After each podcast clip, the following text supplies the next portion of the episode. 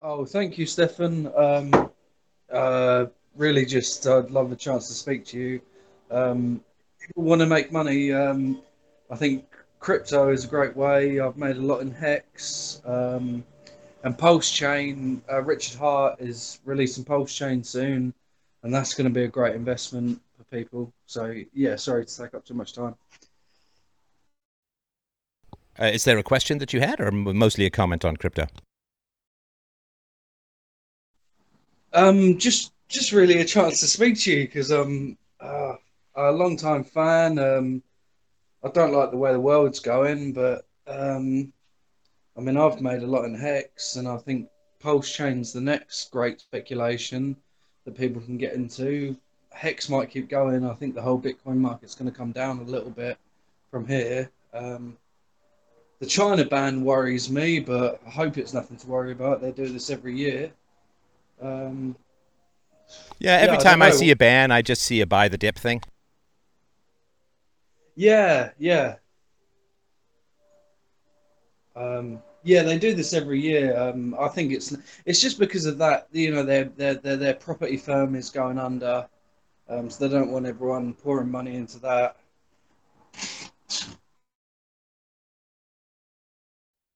Well, yeah, I mean, a ban on crypto is a a, um, a confession that your economy can't compete with digital, right? And yeah, I think that the issues in the I did a show many years ago, Chinese not going to recover uh, particularly well, uh, and the demographic issues are pretty crippling. And you know, it's it's easier to get people to stop having kids than it is to get them to start having kids. It's one of the great tragedies of sort of the modern world. So yeah, I mean, and and the fact that a totalitarian regime doesn't like crypto is, to me at least, the biggest advertisement for crypto. If they were like, yeah, more crypto, yeah, let's get let's replace everything with crypto, I'd be like, wait, wait, what are we not getting about crypto that makes it so dangerous? So yeah, they they uh, it's like if if the psycho girl doesn't want to go out with you, um, she's just helped you dodge a bullet, right? Exactly. Um, yeah, I can't agree with you more, man. Um, I, but tell me a bit stuff. about. Sorry, since you seem to be a bit sort of casting about for topics, uh, it, would you mind spending a minute or two schooling me on whatever this pulse chain thing is?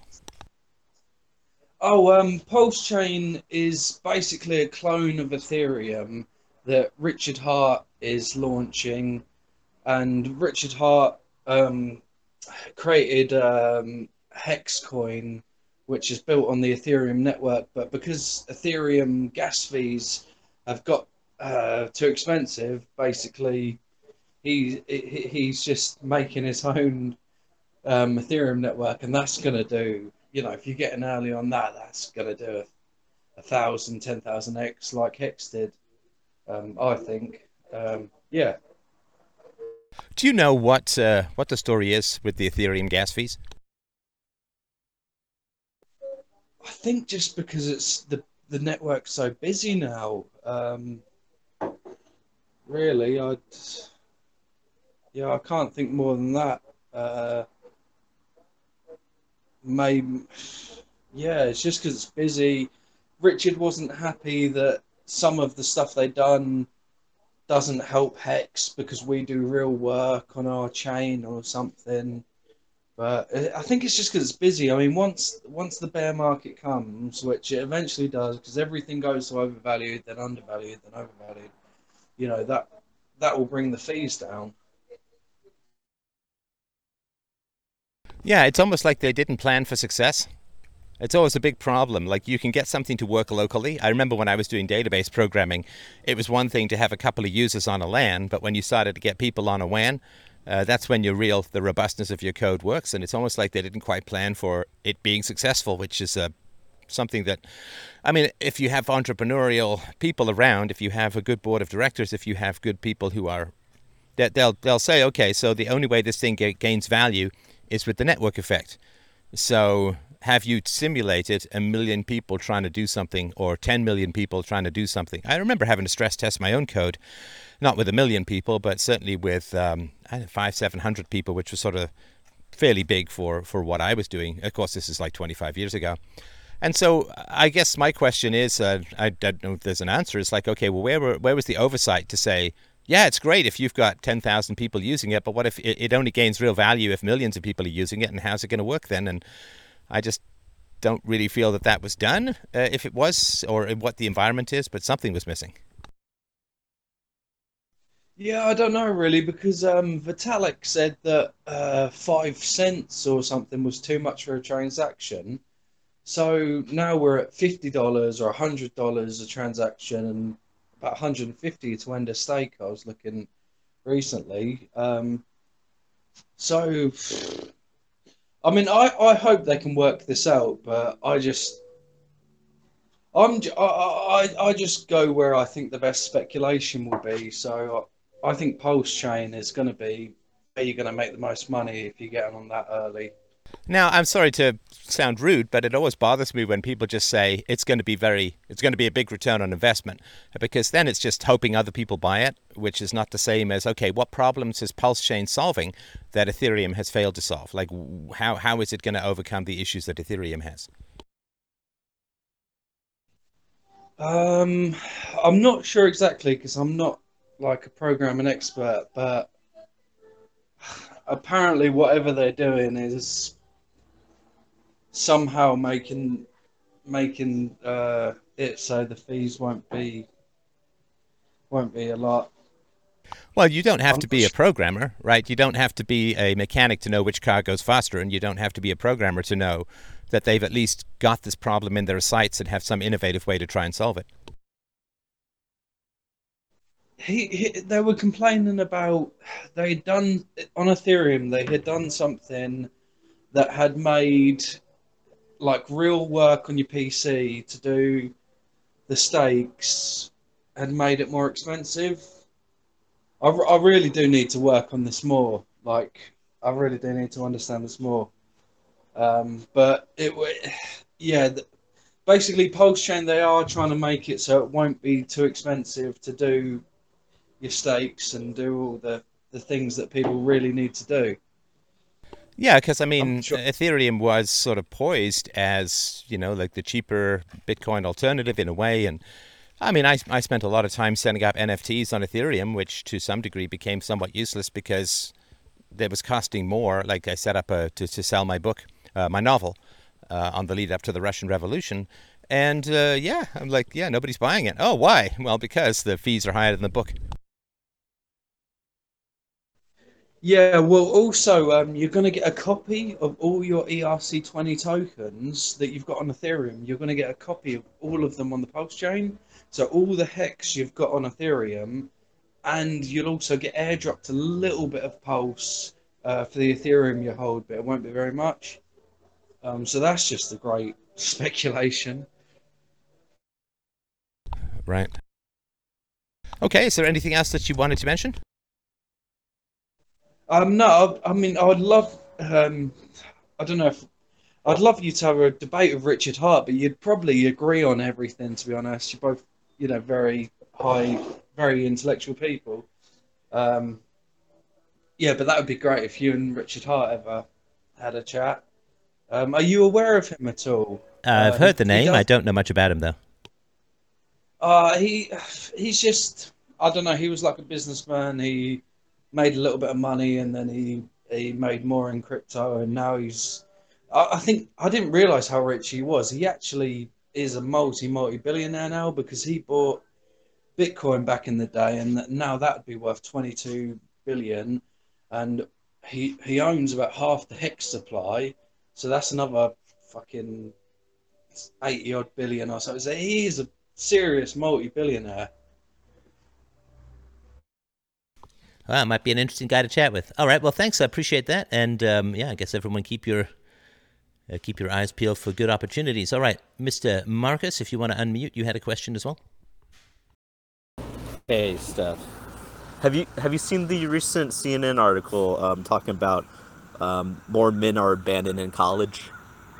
I have uh, read. I don't know if it's that article in specific, but what is it? Close to like two thirds of college uh, students are now uh, women. Yeah, and it's interesting. He says right here, quote, "Too many of the, too many of the most dangerous cohort in the world if the trend isn't reversed." And what he's trying to say is pretty much all these like single men that don't have a wife, don't have a career, don't have home ownership. They're just you know they're the most dangerous cohort. It's I just think it's pretty interesting that mainstream media is covering this topic now because I, I figure it's a little bit taboo. Like people kind of like denied this for like a quite a few years. You know, like oh, it's great to be a guy in America, blah blah blah.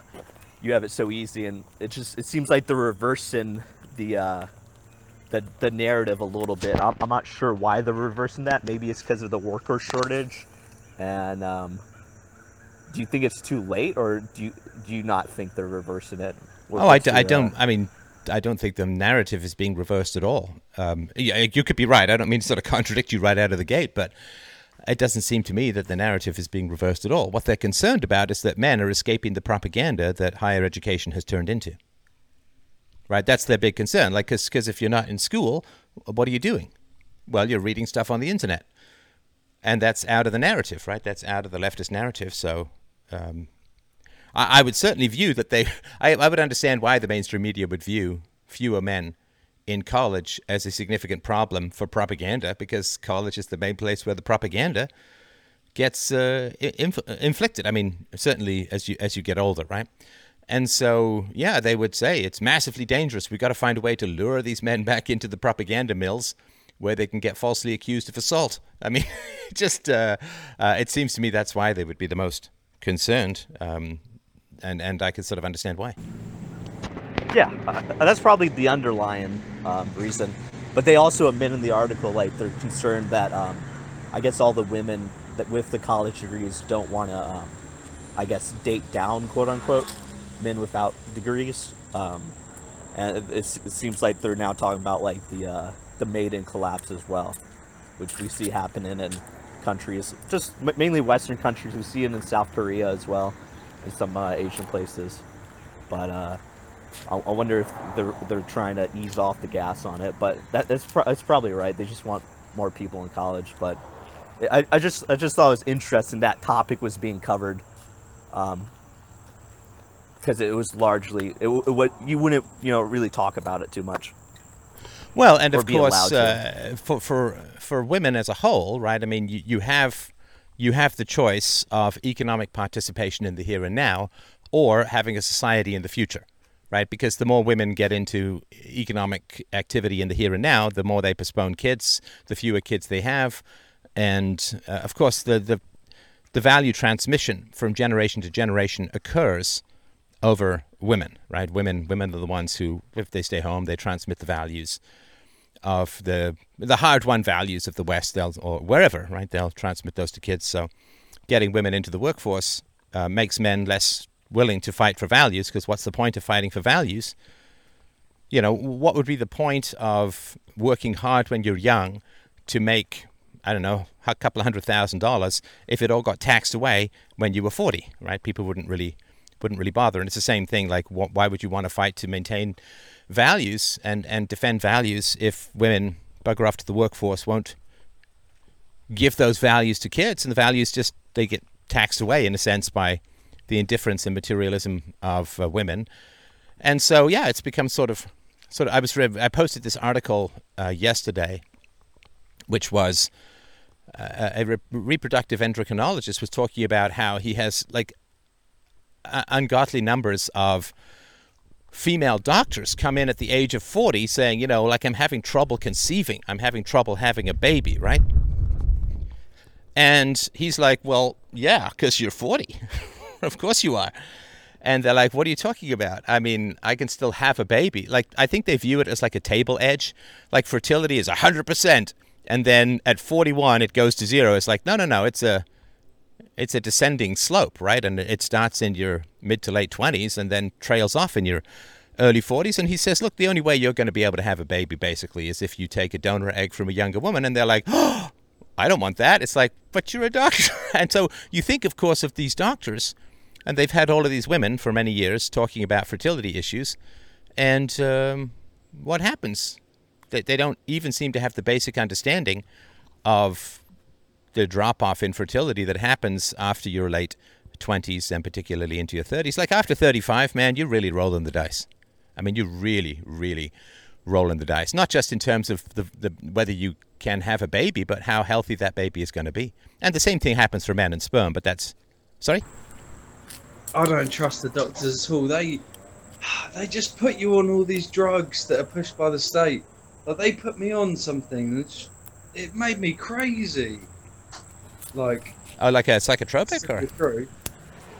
Yeah, it was like um, uh, what was it?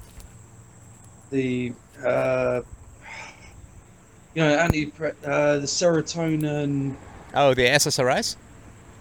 Yeah, SRIs. Yeah, that's it. And it, it made me really like seeing patterns and everything, thinking I was being gang stalked. All of this. Wow. You know, I just think, what the hell are they doing that they're just prescribing people this that makes them crazy? Oh yeah, I knew a guy who was younger who was talking about some anxiety and depression. Went to his doctor, and his doctor just gave the guy handfuls of benzodiazepines, which he then didn't take after reading up on them. And he went to another doctor who's like, "Well, have you had your testosterone levels checked?" And it turns out they were pretty low. So he had to take that and deal with that instead. But the first doctor was like, "Oh yeah, here are your benzos. Good luck with that." Yeah, it's not good. Oh, I just, I don't. I don't know. Everything's politicized nowadays, isn't it? Hey, hey, Steph, I have another question that can segue on our current topic. Um, so, how would you explain the current work shortage that we're witnessing?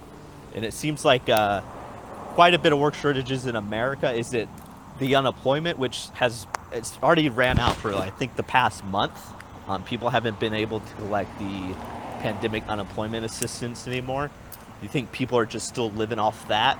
And or do you think it's because the wages are too low or people have just completely checked out? Well, I don't know. Is there? I don't know the data. Is there a difference between male and female unemployment? Has that been broken down? I'm not sure. But I'll, I'll, it seems like a lot of the service industry jobs and like a lot of trucker jobs are predominantly male dominated, and those Right, right, right. Uh, so I didn't. Yeah, service industry. Well, I don't know. It's a, a lot. I mean, waitresses would be. Uh, it's a lot of women in the waitressing area, right? yeah But you know, cooks tend to be more male, right? Because women would like women like to make the money off tips, right? So it's more men who are doing that kind of stuff. Uh, so yeah, that's that's a good question. I mean, have you looked up anything? Uh, I, I have some thoughts, but you know, if there's data, let's start with that. I, I'm not sure. It seems like uh, everyone on the, the, the right is saying it's the unemployment. I, I- think it's a little bit of mixture of everything because the, the amount of unemployment people were getting for like the past maybe two years, uh, I, I knew people getting collecting maybe six hundred dollars a week, and um, this is just an, anecdotal. Like this is people I know. They they- they got that six hundred dollars a week. Some people sat on their asses. Other people were like, okay, here's a great opportunity for me to get out of that service industry, and they either went back to school, learn a different trade, or or, or like trying to change complete careers. And I I, I think that might be uh, one of the re- the the reasons. It's kind of been like a little experiment with um, universal basic income, you know. And Right. We're we're seeing how that's playing out right now. And I, I think it's been good for some people, but also other people and society as a whole is suffering from it. Right, right. So, I mean, it's it's an interesting question. Uh, I'm actually starting to plot out another novel. It's my first novel in like 20 years or whatever. But, and so it's a big question for me about the future, right? So, or, or really the present. So, let me ask this of the audience as a whole, and and and just let me know in the text chat. How much do you buy over and above what you need and or significantly want? right? So you need food, right? You need shelter, that kind of stuff, right? But, you know, do you, oh, you know, I need a new cell phone. Well, my cell phone is working, but the new one is cooler or faster or whatever, right? It's not really a have to have. So, what percentage of your spending is nice to have, and what percentage of your spending is have to have? Do you upgrade things that you don't technically absolutely need to upgrade? Do you spend excess on stuff? Do you eat out a lot? Do you like stuff where you could, you know, eat at home or, or cook for yourself or whatever? So, what percentage of your spending, and and this includes things like shelter, right? So, do you do you have a, a place bigger than what you would really need? I mean, I guess most people do. You could always live in a shoebox, I suppose, but significantly bigger. Do you have to have like a new car every couple of years? Do you like how much do you spend over and above what you need? That's sort of a big question in society, I think. I mean, personally, I've got a two-bedroom place now, but I've inherited that, and I've got all this fucking. Sorry, sorry. No, like I, I, I got like ten grand in airdrops from like Uniswap and One Inch, and I just spent through all that. And what good does it do you? I mean, what like people attach too much value to money nowadays? Like, I don't want all these things, you know. Like, if it, if I wanted to make money, I would just save it and I'll put it in this pulse chain when that's released. That's that's what I would do or start a business. And so, what percentage of your money do you think do you spend on things that you don't really need? I mean, I just, I don't know. Like, I've, obviously, I've got all that staked, but I just wasted that ten grand on women and cigars and alcohol and just whatever, you know. Like, and now I regret I personally it. spend less than twenty percent on things that you don't really need. Yeah, and there's a point in which I was maybe at, yeah, about ten percent when I was uh, traveling abroad. And what are the But things was- that you buy that you would put in that twenty percent? Uh, just mainly food. Like I, I don't I don't need to eat out, but I enjoy food. That's like my only crutch right now. I don't I don't spend money on alcohol or cigarettes or drugs, but good food is a drug to me. Right. Okay. Okay. Uh, anyone else want to sort of? Let me just see. I guess I'll need to. I don't know if there's a way to unmute everyone. Have sort of general convo. I'll just unmute the people who have uh, raised their hands, and yeah, just jump in. I'm I'm curious about what people's spending habits are. Just unmute yourself if you just just jump in if you want. Like, yeah, what are you what are you spending money on that that you don't really need? Yeah, the thing what, what I wanted to talk about isn't really about that, but it's it's about the fuel shortage in the UK. If you want to carry on speaking about yeah, let's let's deal with this unemployment thing first, then we talk about the fuel shortage. It's funny Yeah, too yeah, no because I, problem. I grew up I grew up under the coal strikes in the 1970s, so I remember very well the fuel shortages in the uh, in the UK when I was a kid. Uh, but uh, yeah, I'm just curious. Other people like, do you spend a lot of money on um, on things you don't really need? Listen, and that sounds like a judgment, like, oh, how dare you spend money on things you don't really need? That's fine. I mean, a, a lot of civilization is getting above sub- subsistence level, right? I mean, do you need do you need hundred books? You'll survive without them, but you know, do you need to listen to a philosophy show? You'll survive without it. So this is not like a negative judgment, like it's wasted. Waste, you're a wastrel or something. I'm just curious how much money you spend on things that you don't uh, really uh, need to survive, because I think that has a lot to do with the unemployment thing, which I'll get to in a sec. But yeah, just jump in and unmute I think I spend in. around like 15 or 20% on things I don't need. And that's out of like my total gross income for the month. Is that after taxes? Uh, gross. So it's before taxes. So, So it's after kinda taxes, double, it would right? be more like, yeah. Right. Okay. Right. Okay. So I mean, that's that's interesting, right? So you're spending what about thirty percent? And again, this is not a judgment thing, like it's bad or something like that. I'm just genuinely curious. Like, what do you? So maybe thirty percent on things that you don't need. And, and what I mean by that also is it's money you could save and still have a pretty decent quality of life. Pretty much. Right. Like, uh, I, I would say that most of it's the same for me. I spend most of like most of that spending money like going out to eat, or I'll have the Amazon purchase like here and there. Right. Okay. Okay. Uh, anybody else? And listen, can I just ask you guys a favor? Just if you're talking and you're unmuted, just try not to touch your microphone or move around because it just ends up clicking and popping and grinding, and I have to do all of this stupid work, which is really brain dead afterwards cleaning it up. So that's just my particular preference. And if you're not speaking, if you could mute. But yeah, is there anyone else who wanted to uh, jump in and and uh, oh, somebody else wants to wants to speak. Yeah, I'm kind of curious. What uh, I, I've always to be straight up. I'm always fascinated by people's finances. Always have been because uh, a lot of people's finances are kind of a mystery to me. Like the amount of debt that people carry is kind of mad to me, and a lot of stuff going on like that. But uh, yeah, anything anything else? Any people want to jump in with with other things that they they spend that uh, they don't need? I mean, it's just great to talk to you, um, Stefan. I mean, I made a million dollars from fucking from nothing with um, crypto, and um, yeah, I know you're an atheist, and like, like, I became I I sort of became really religious at one point, but now I'm questioning all that, and I I don't know anymore. Really All right, hang on. Sorry. I appreciate that feedback and thank you for your kind words. But uh, let's uh, let's try and stay on, on the topic. Is there anybody else? Just unmute yourself if you want. If there's anyone else who has, because I think I think this excess spending economy is pretty central to how we live at the moment. And do you buy things that uh, you don't really need? And and how much of your after tax income do you? oh, I guess if it's gross, right? It's double after taxes. How much of your income do you spend on that stuff? Yeah, I, I estimated about twenty percent also. And that's uh, so that's twenty percent gross or net. Oh, net.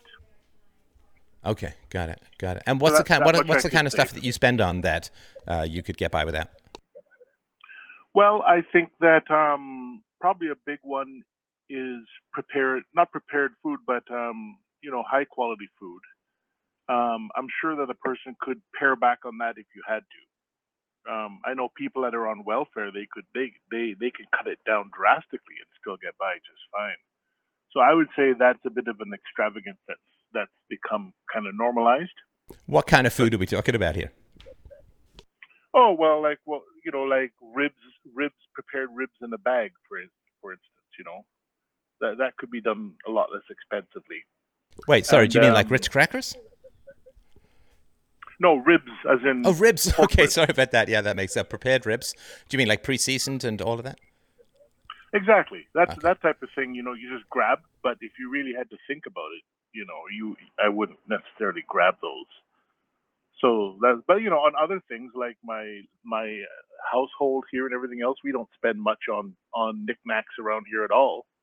Um, so that's not a you know the big ticket items are not a big deal. We don't need fancy cars or anything like that. But um, I guess it's just like the other guy. He he spends extra on food. Same thing. Right, right. Okay. And, and do you spend on tech? Is that something that that consumes you? Um, not not like some people would. Like not. I mean, I did get a phone when I didn't necessarily need to, need to upgrade, but but not massively in tech. No, no. Um, computers all the time or nothing. No. Right, right. Okay. All right.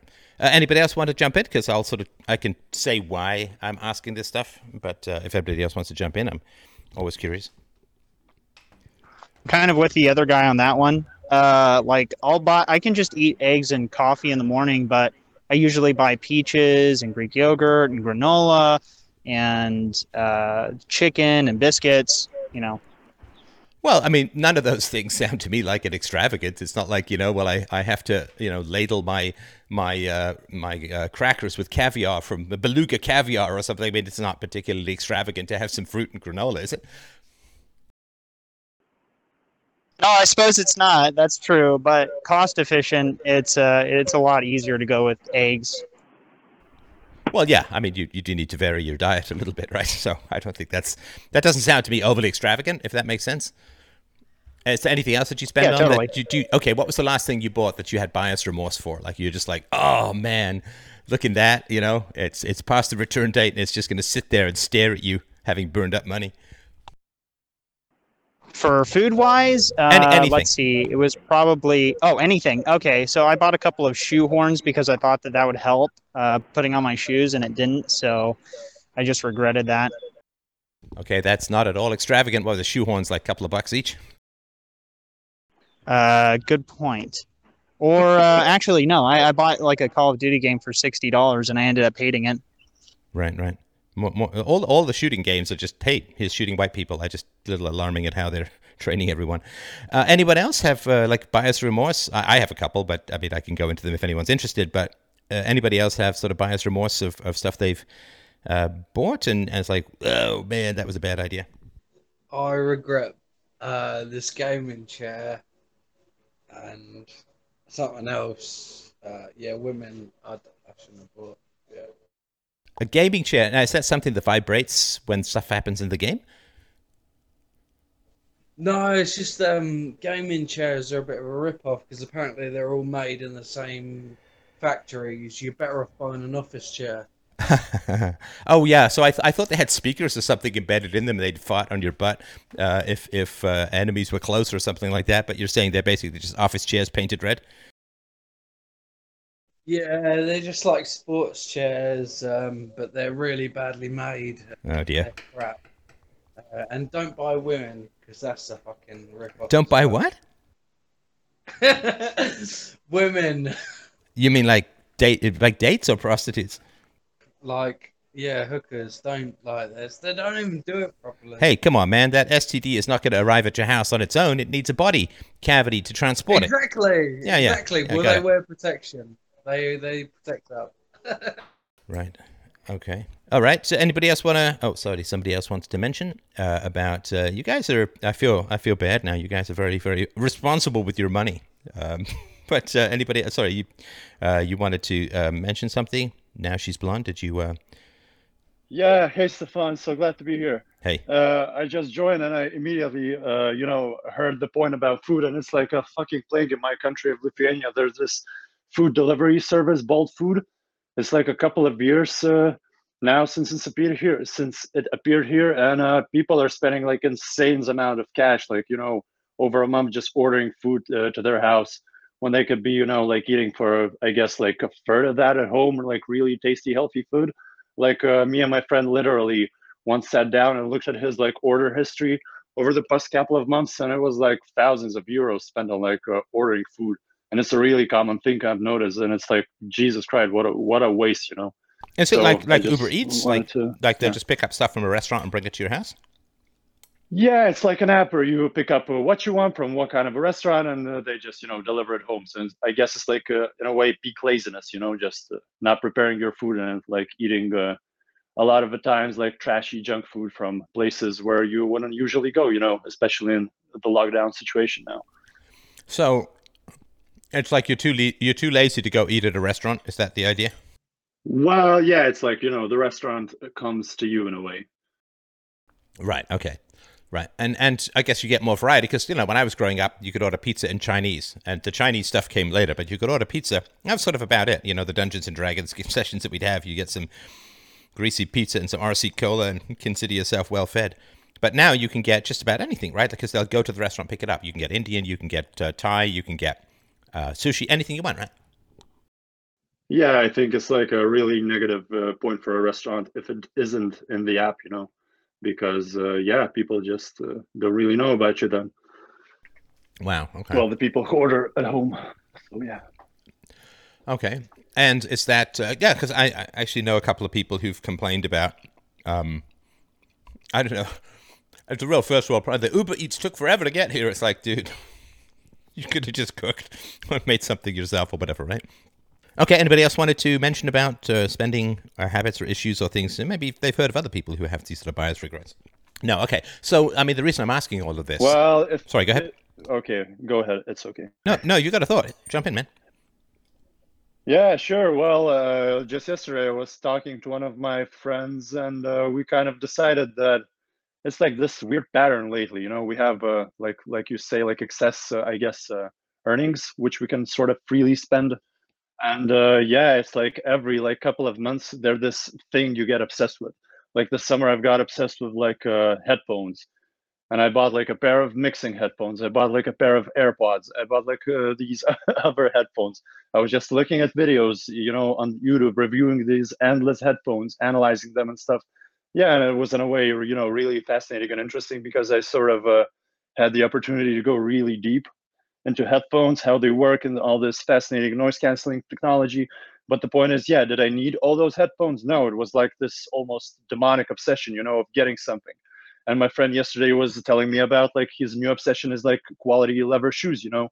Well, in a way, it's a good thing because uh, if the boot is really quality, you can like use it almost for 20 years, you know, just uh, replacing the pad.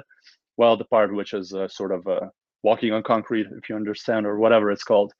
Uh, so yeah, but uh, we sort of agreed that it's like this new thing, you know, for him now.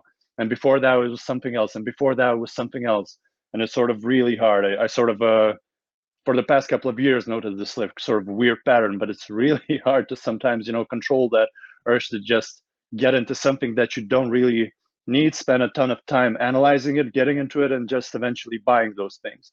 And yeah, they're nice. Like uh, I'm literally now using one of those headphones, you know, I have, but did I really, really need them? Like, well, I guess not, you know. So it's just Do, do you yeah, need them for work? Is anything thing. to do with you said mixing headphones? So you're like a DJ or, or sound engineer or something? Uh, yeah, it's a long story, but yeah, the mixing headphones are probably the most useful thing, which I bought out of those three pairs of headphones. So well, I and of course, if it's if it's to do with your job, then it's tax deductible if you're self-employed. You know, so you can sort of make a case that it's kind of hard to overspend on quality stuff for your uh, for your job. So yeah, that's a possibility. That that's you know, may, it may not be totally um, uh, indulgent if that makes sense. Uh, yeah, sh- sure, you know, but like now it's a really hard time in my country with all this COVID passes and stuff, and I'm uh, sort of, you know, maybe thinking about leaving my job uh, due to all this uh, poor situation. And like now, like, oh boy, I would really gladly have that money to invest in Bitcoin or gold or whatever instead of having those headphones, you know, which I will sell for like, uh, well, surely a lesser price, which I bought them for, even though they are still in like, you know, pristine condition. Right, right, right.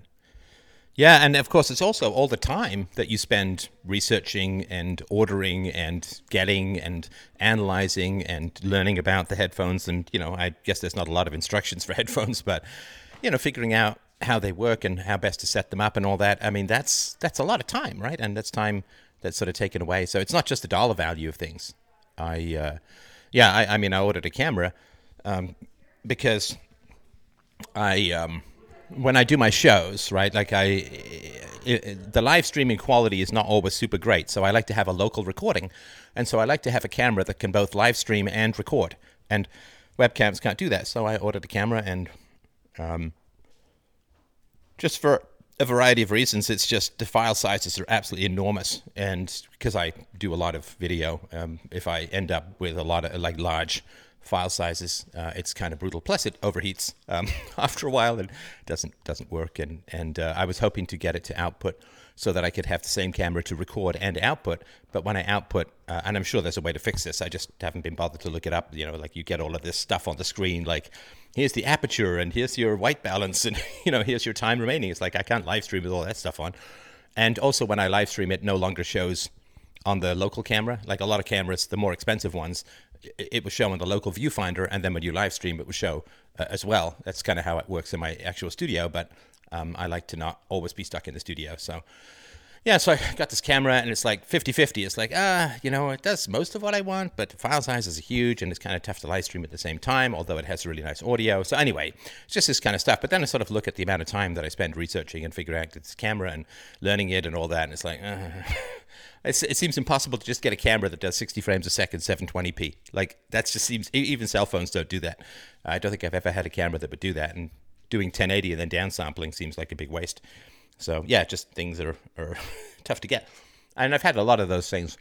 I remember when my producer was around, we were looking for a hardware solution for recording, right? Because software for video recording, right? Software solutions for video recording are always dicey, always, always, always dicey. Which is why when I record now um, in the studio, I have a hardware recorder, right? So it just records dual track because that way it doesn't matter what happens to the software. It doesn't matter if your computer entirely crashes or anything like that. I mean, you'll always have the the audio. And yeah, we I, I it was I won't even mention how much we spent on it because it was a fairly ungodly sum. And and it had a hum to it. It just it kept humming, and of course, you know that's that's sort of pointless, right? And this was before the audio recorder. So it hummed, and he spent time on the tech support line of this company, and they tried, and he spent two days just trying to set it up and get this hum to go away. And they couldn't help him. Online forums, and then at some point, don't you just get this like, oh, forget it. Like I'm, I could spend the rest of my, of my life trying to get this thing to work. And when you're not making progress, at some point you have to you know, like if you can't get the plane to clear the mountains, you got to jump, right? Uh, you got to parachute out. And so, yeah, I mean, it was one of these things where it's like, this thing will make our lives easier. And instead, it turned out to be this frustrating grind into the valley of time wasting hell. And that kind of stuff happens more often in the tech world than uh, you would even uh, care to admit. And, um, yeah, so that kind of stuff is. So let me just sort of get to sort of why I'm asking this stuff as a whole, which is how much of our economy is built on stuff you don't need. So I'm I'm sort of planning on writing a science fiction novel. So this great idea, and I'm planning on writing the science fiction novel. And of course, you have to sort of figure out what's the world going to look like in the future. And you know, typically the place that you go is well, what kind of amazing technology will be with jetpacks and time travel and teleportation and whatever it is, right? And I'm I'm sort of curious, I guess, if people are raised happy, right? They're raised reasonably, they're raised peacefully, which is a prerequisite for a free society in the future. If people are raised peacefully, then That's what I'm so lucky. I'm sorry. Oh, sorry. I was just saying I'm so lucky for that. Like, sorry Right. Yeah, if you could just hold off, then that would be great. So, if people are raised Sorry. peacefully, will they have the same hunger for excess stuff? Will they really, really want all of this excess stuff? I don't know. I mean, how much of the excess stuff that we buy is kind of filling in, you know, being unloved or feeling insecure or needing the dopamine hit from purchasing because we don't get it from our relationships or whatever it is, not having a great relationship with yourself, so wanting to focus on external stimuli how much of the economy is built on bad childhoods? Sort of interesting question. If you are genuinely happy, do you want to buy stuff? And I, I mean, I've always been a propeller head as far as that goes. Like tech stuff gives me new tech stuff gives me a high. It really does. It gives me a total high. And that's not. I, I, I'm ambivalent about that. Some of that's good. Some of that's not so good. But yeah, straight up. And and of course, because I work in a field where tech is necessary, and more tech is better. And I've always been kind of obsessed about having good audio and video quality. So, but yeah, how, how much of the economy is built on unhappiness? And I, I mean, it's one thing for dudes, right? But it's completely another thing for women, right? I mean, I remember seeing some ad, oh, it was many years ago. So, uh, Brooke Shields, I think, was the was the model, and it was like, are your eyebrows not bushy enough or are your eyebrows too thin or or something like that like to the point where you're now self-conscious about your eyebrows or you know are your eyelashes not thick and curly enough and and like just crazy stuff like that you get obsessed about everything to do with your body everything to do with your appearance and they just i mean they just chisel away at your happiness to make money and this is a pretty ugly side of the free market where and, and it's not really a, an issue with the free market per se it's just an issue with where we are as a society but I mean, it's not even really free market, is it? It's just the corporate agenda. Well yeah but i mean the corporate agenda comes from sort of a very real thing which is like so men want to appear successful and women want to appear beautiful. And so because women want to appear beautiful it's very profitable to tell them they're ugly but if they spend money in your stuff they'll be beautiful. And men have given up to a large degree men have given up on the status game which i'll sort of get to in a sec but it is just appallingly easy to make money by making women feel ugly and it's it's like the old thing that that um, you know you have original sin but if you if you give me 10% of your income i'll remove that curse from you right? Sort of the darker aspects of uh, of some 2%. religions right? I'm so sorry. Can i just let me just uh, there's not a conversation part. Sorry if you just hold off. So there is this darker side of people which is or, or, or of, of how to manipulate people and how to make money from them which is if i can make you feel bad then you will give me money to alleviate that. You will give me money to relieve that feeling bad, whether it's uh, sin or ugliness, or you know, you have uh, what was it, Linda Evangelista, who was a very famous model, who famously said, "I don't even get out of bed for ten thousand dollars," but that's when ten thousand dollars meant something.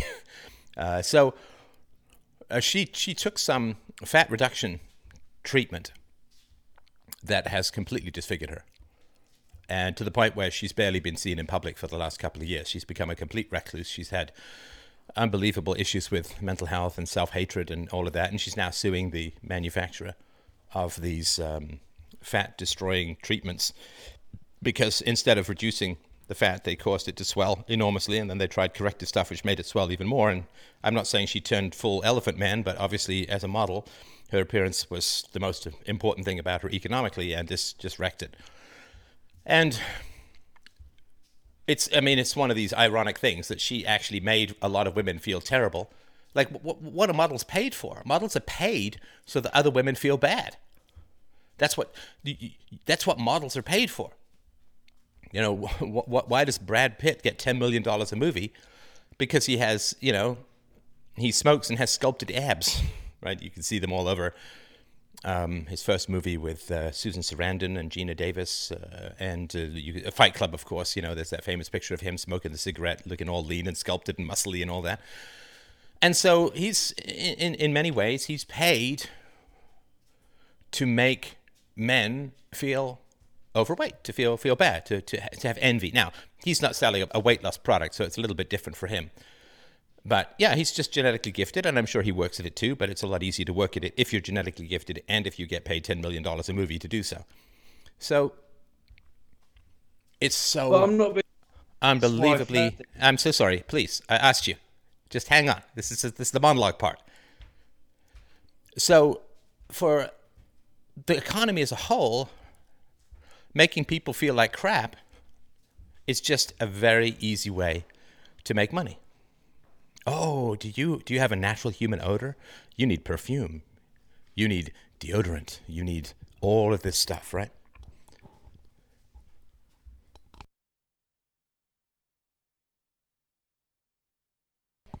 And so all of this stuff is so ridiculously easy to, to make people feel bad and then they'll give you money to feel better. Uh, is your like there's some woman who who posted uh, uh, on some online forum about how she uh, wanted other people to exercise more, and and some woman because she had wide eyebrows, right? And some woman said, "Well, I could lose a lot of weight just hiking between your eyebrows, right?" And then the purpose of that, of course, is that she feels now, "Oh my gosh, my eyebrows are too far apart." like that's just this crazy stuff. My eyebrows are too far apart. Like, what does that have to do with the quality of your soul, the quality of your virtue, the quality of your uh, parenting or, or friendship or economic? Like, nothing.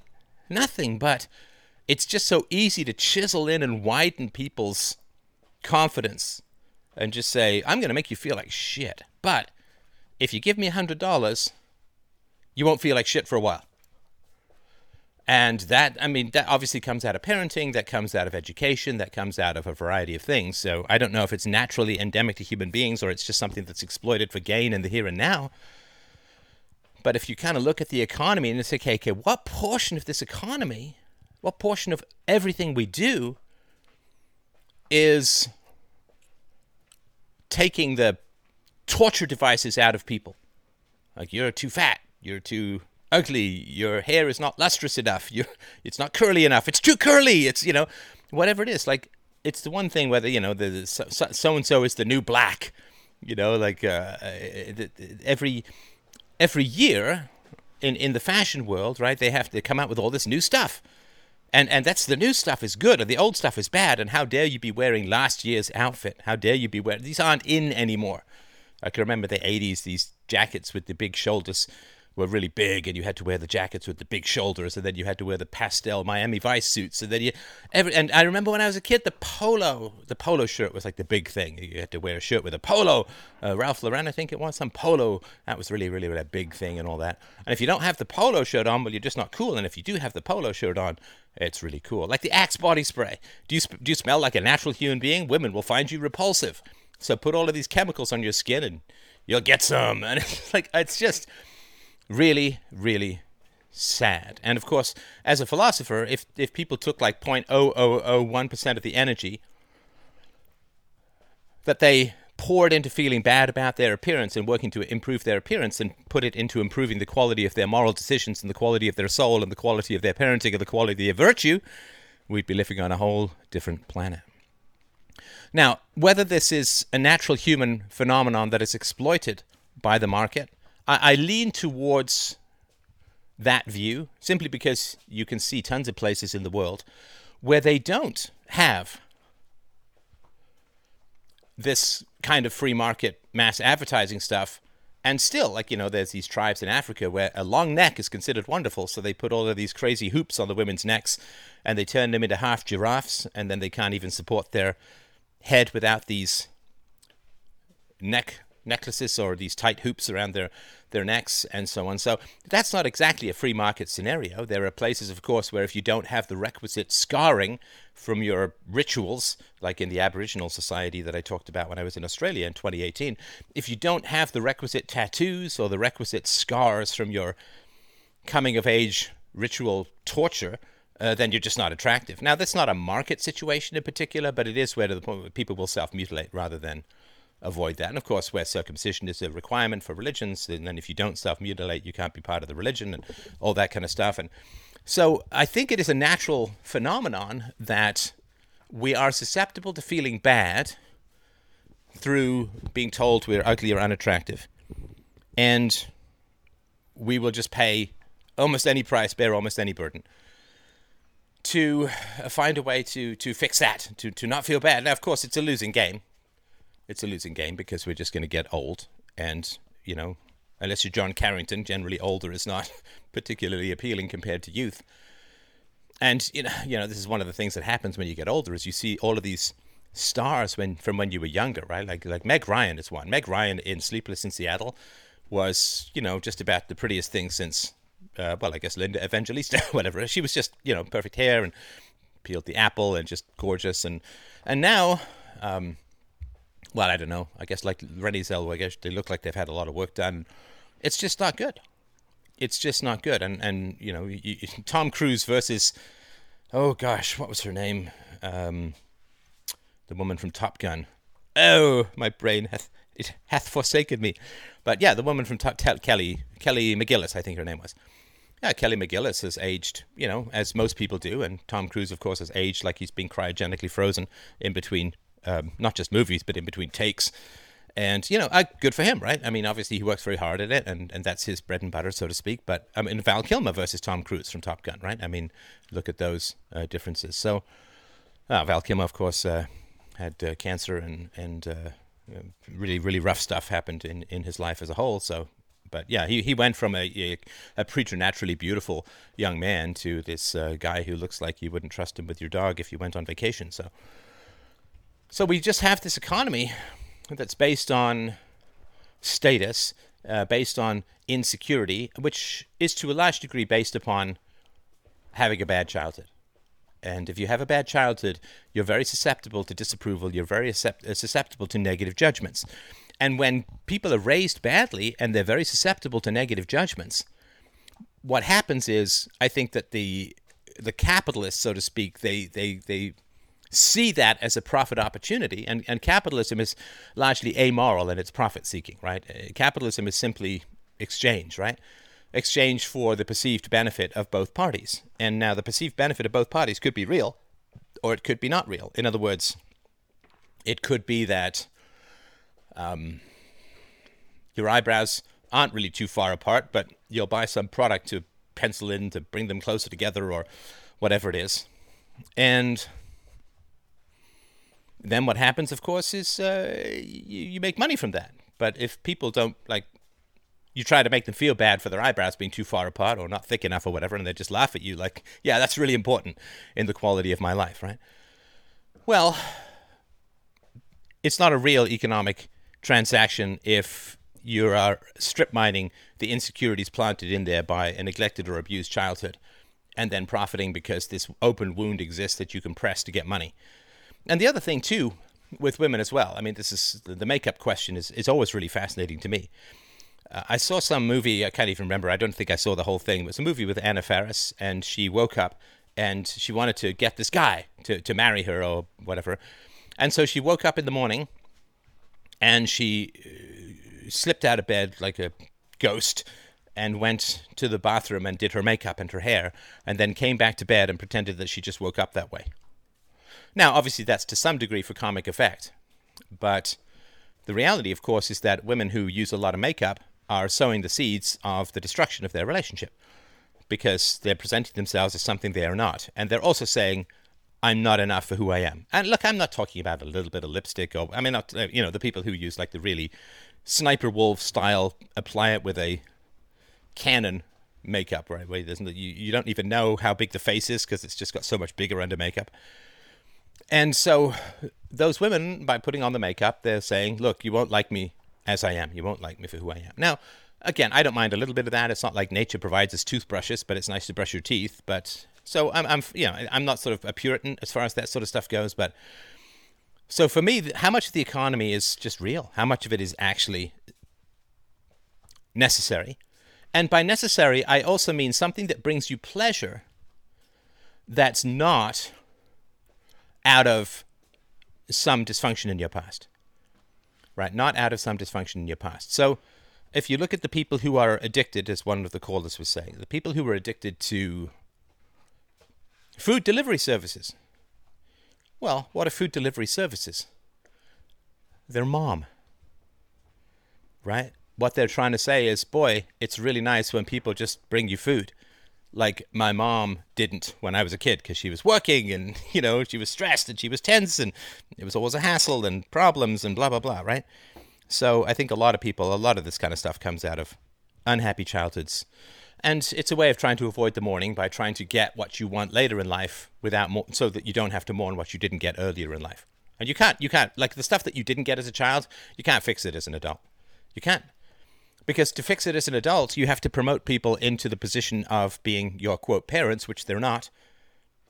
And it's like if you didn't get enough food when you were a kid, and you ended up an inch or two shorter, eating more food as an adult doesn't make you grow taller, it just makes you grow fatter. It's just dysfunctional. So, you know, how much of the economy is based on avoiding mourning? How much of the economy is based on avoiding trauma? How much of the economy is based on avoiding grief? I think a lot.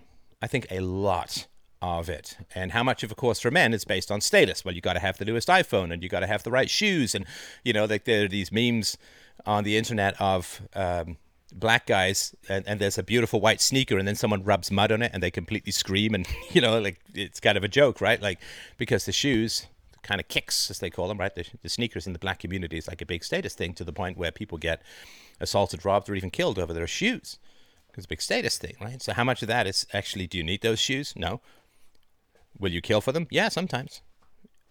Are they necessary? Nope. But that's just the way things are right? So you need your status for biological reasons, of course, like you want to pr- prove your, your fitness to potential partners for, for children and all that, but a lot of it has to do with a caricature of masculinity that tends to develop in the absence of real fathers.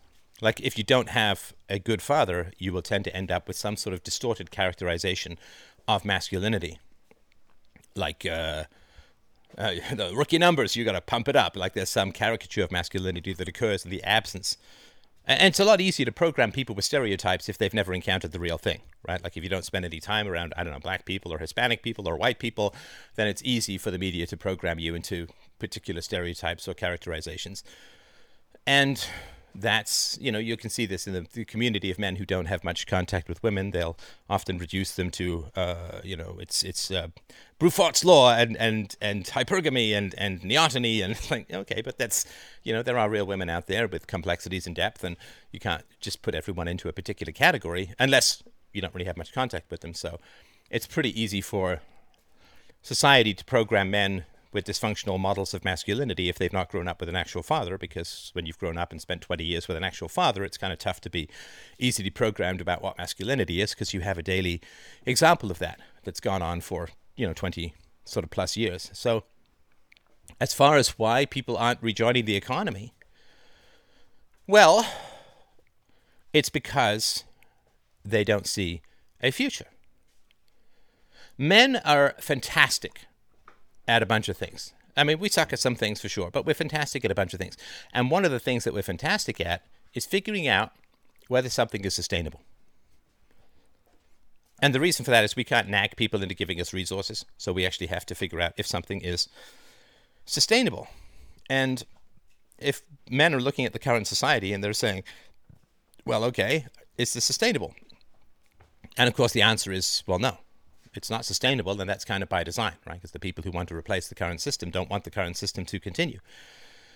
So I think what's happened is men who've been on COVID unemployment or whatever, they have crushed down their expectations. They've crushed down their costs of living, right? You know, they they've spent you know 500 bucks on a console, and you know maybe 100 or 200 bucks on games, and that's going to keep them entertained for like a year. You can't sustain the economy if people aren't out buying more than they need. At least the current economy, which is kind of built on being people buying more than they need. So men, I think, are saying, okay, well, there's no point going to university because I don't want any of the jobs, and particularly white males. Right? What was it? Was it DuckDuckGo that was recently uh, found to be uh, refusing to hire white males in favor of other ethnicities and demographics and so on? And it's like, well, that's not. But so, you know, we're aware of all of this kind of stuff. We're also aware that if we go to university, we'll be taught that we're bad if we're white males. And we won't really be able to get a job because they'll be favoring other genders and races. And we'll get a lot of debt. And we won't even have fun because it's too scary to have fun in university now because you could get accused of something and some crazy woman and you know not all of these accusations are false of course but also not all of them are true so that's not that's not fun and so yeah so what's the point so if if men start to believe that society is circling the drain then they don't want to do the 10x the 10x economic multiplication that comes from having kids, right? So when a man gets married, he gets really serious about his income, or when he wants to get married. And when a man has kids, he gets even more serious about his income, and you end up, you need about 10 times the money if you have a wife and kids than if you're single. And you're willing to do that if it's going to be a positive and productive thing for you to have wives and kids. But of course, this is the generation of men that grew up, that grew up, sorry, seeing their own fathers often eviscerated in family courts. You know, living in a car, maybe even being dragged off to jail. Because you see, when a woman can't pay her bills, she gets welfare. When a man can't pay his bills, he gets a jail cell in the alimony child support situation. And then they expect him to go out and pay his bills with a record. So things that don't work 101, right? So I think men are looking and saying, okay, well, I, I got used to living on very little under COVID. And I don't know where society's going. I don't know, like, the time horizon for everyone under COVID, regardless of what you think of the vaccines, regardless of what you think of the illness or whatever, the time frame for everyone is gotten down to the week by week, day by day. What's the new news? What are the new restrictions? What are, what's happening? What's going on? What you know, like, and and particularly in in Biden's eviscerating the republic chaos of America, people don't know what the hell's going to happen next. They don't know, and when men don't know what comes next, what do we do? We conserve resources and we hunker down.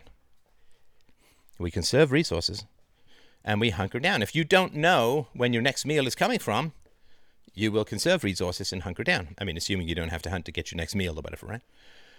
So men's radar regarding the future of their society has been shortened enormously because there's no possible way to predict what society is going to look like even this time next year. I mean, who would have really known what society from like last September to this September? I mean, the amount of change, we could go through it all, but everybody knows that the amount of change has been staggering and they're not done yet. So men aren't planning for their lives. Now, when men don't plan for their life, and I'm not disagreeing with that or thinking that, oh, well, they should, it's a bad thing, like this Jordan Peterson thing of like, well, you got to get serious, you got to apply yourself. And he's like, okay, that's fine when Jordan Peterson, and it was fine when I was growing up and Jordan Peterson were growing up, but the world is very different now. The world is very different now. And so men are hunkering down and conserving resources. They got used to spending very little under COVID, and they probably put some money aside or bought some crypto or whatever, and or maybe they're living with their parents and and so on, and they are like, okay, maybe I'll work under the table a little bit, maybe I'll dabble in crypto, maybe I'll do a bunch of stuff, but I'm not going to go and get a job. They're not going to go and get a job if they can avoid it. And so, because the men are no longer planning to become husbands and fathers, like 90% of the economy on the male side is at risk. I mean, at significant risk. When you get married, your wife wants to not live in an apartment anymore. Maybe it's a condo when you have kids, your wife doesn't want to live in a condo anymore. Yeah, what's that? So this meme with this black guy sweating saying, you know, men's faces when they see their wife walking around the house with a measuring tape. Oh no, gotta get back to work. And so the economy is driven by the nesting of women and the providing of men.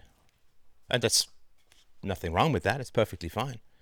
But that's the reality of how everything runs at the moment. And, and of course, has for most of human history. So there's not some big capitalist issue. But if men don't want to become, oh, I shouldn't say don't want to, if men don't see a productive or easy way of becoming husbands and fathers, the economy collapses.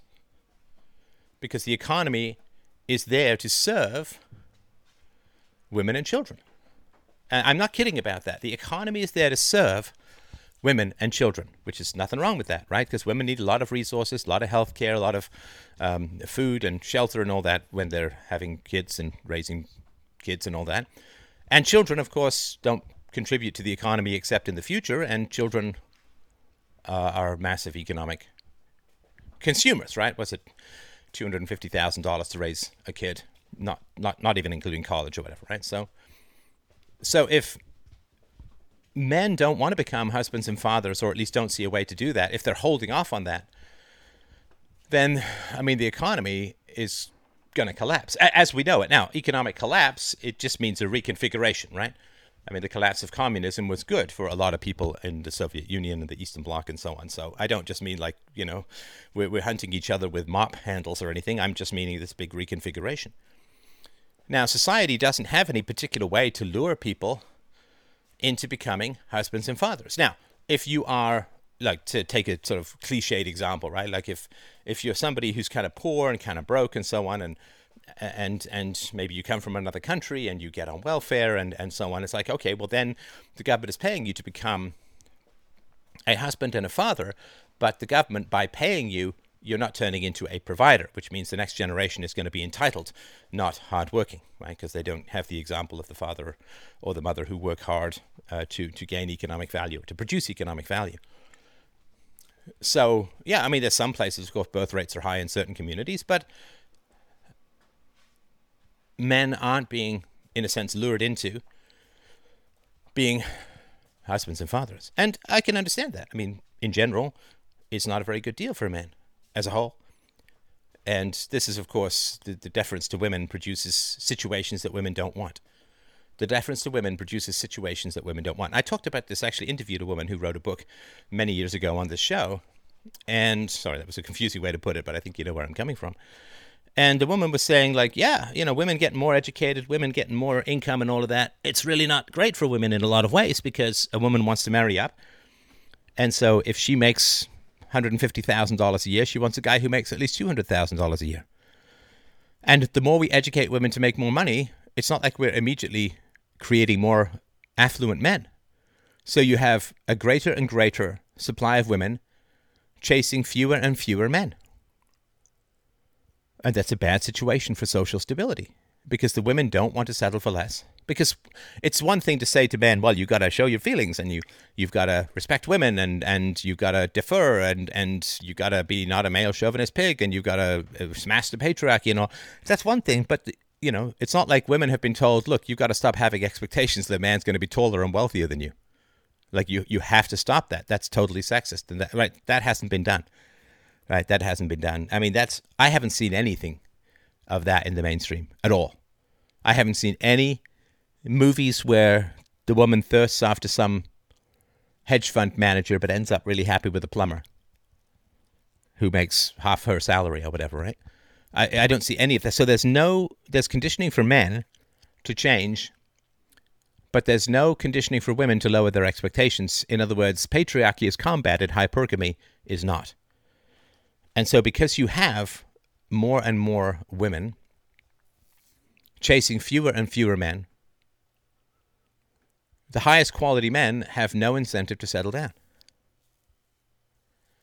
I mean, I was close to this edge. I was close to this edge when I was younger because it was just fun dating. And I wouldn't say I like it totally had my pick, but I largely had my pick. And it's really, really hard to settle down when you can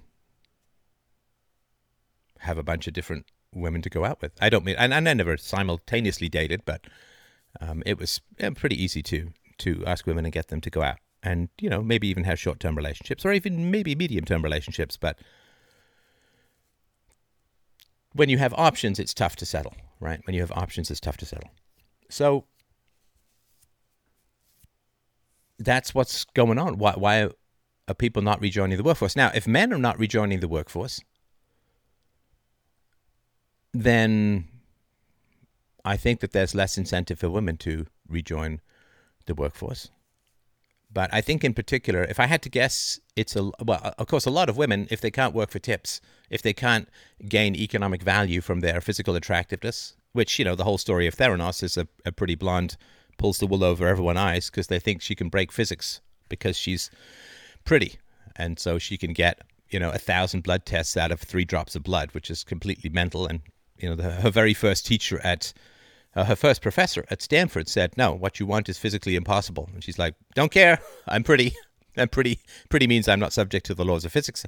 Pretty may even mean she's not subject to the law. I guess we'll see that as the trial goes goes along. But if if women so women aren't going back if if they can't get the pretty privilege like the extra economic value that comes from being pretty you know like the sort of cliche that i saw sometimes which is that the pharmaceutical reps i think heather locklear did this once in scrubs like the pharmaceutical reps that go and try and sell medicines to the doctors the pharmaceutical reps are famously pretty right because they can the doctors are kind of older and the doctors like being flirted with a little and will order stuff just because the woman's pretty and I remember when I was interviewing, when I was a, a chief technical officer, I was interviewing, and I remember this one woman came in. She's very pretty, and she's a programmer.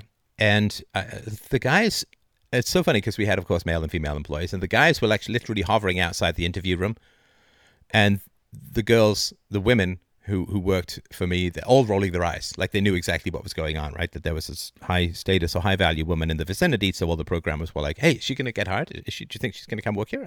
Right? So the pretty privilege, if you can't get that for women, and because of COVID, that's been kind of put on hold, right? Because, wait, you know, fewer people are going to restaurants, and you don't get pretty privilege from delivering the food, right? You get it from being a waiter or a waitress or a bartender, bartendress or whatever it is, right? So women can't get the pretty, and you don't get the pretty privilege as much on Zoom as you do in person, right?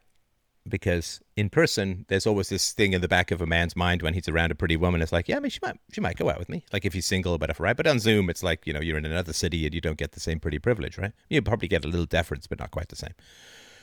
So the economy has reshifted itself to the point where women aren't getting as much pretty privilege, and men are on hold.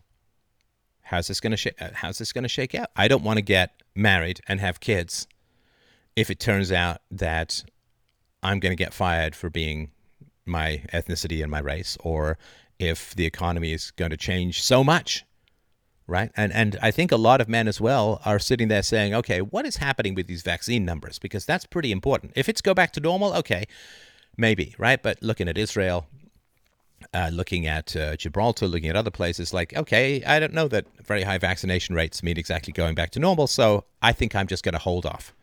I might date a little, I might, um, you know, maybe even sleep with a woman or two, but as far as actually settling down and having kids, no. And of course, when a man decides not to settle down and have kids, like close to half the economy, like when men aren't willing to commit, at least half the economy grinds to a halt. And that's and it's more than that because if women if men aren't women willing to commit then women won't be as interested in dating if women aren't as interested in dating they spend less on makeup they spend less on i mean look the average millennial has gained what 35 pounds over the course of the pandemic and i bet you that's more on women than on men because when romance love marriage family when that is off the table people get fat and lazy and boring. Because why would you want to stay lean and hardworking and interesting if there's no possibility or no desire for that you can act on or willing to act on for marriage, kids, and family? So, yeah, I think men aren't going back to work because it's like, why? I work for my wife and my kids. That's what I work for. And if I don't, if I can't have wife or kids for now, what will I work? Now, I might go and get a job if I absolutely have to, and if there's starvation is bad, I'm not going to work real hard. I'm not going to spend my downtime educating myself. I'm not going to up my economic skills and values. Why? Why? Everything's on hold. That's the real price of the pandemic, right? And every, eh, well, other than you know the massive numbers of people who are going to die of cancer because they couldn't get screenings or anything, but the real price of the pandemic in many ways is men just saying, "Okay, I'm not. No, I'm not. I'm not gonna. I'm not gonna be ambitious. There's no point. What's the point?" It it would be literally like. It would be like someone saying to you, "Hey, build the house and maybe I'll get a permit." And the man will say, "No, I'm not going to build the house unless you have the permit." Because maybe I'll get a permit down the road means that the whole house could be torn down. You know, maybe you'll have economic opportunity in the future. Maybe there's a return to normalcy. Maybe, maybe. Well, that's not enough for a man to propose. That's not enough for a man to become a father.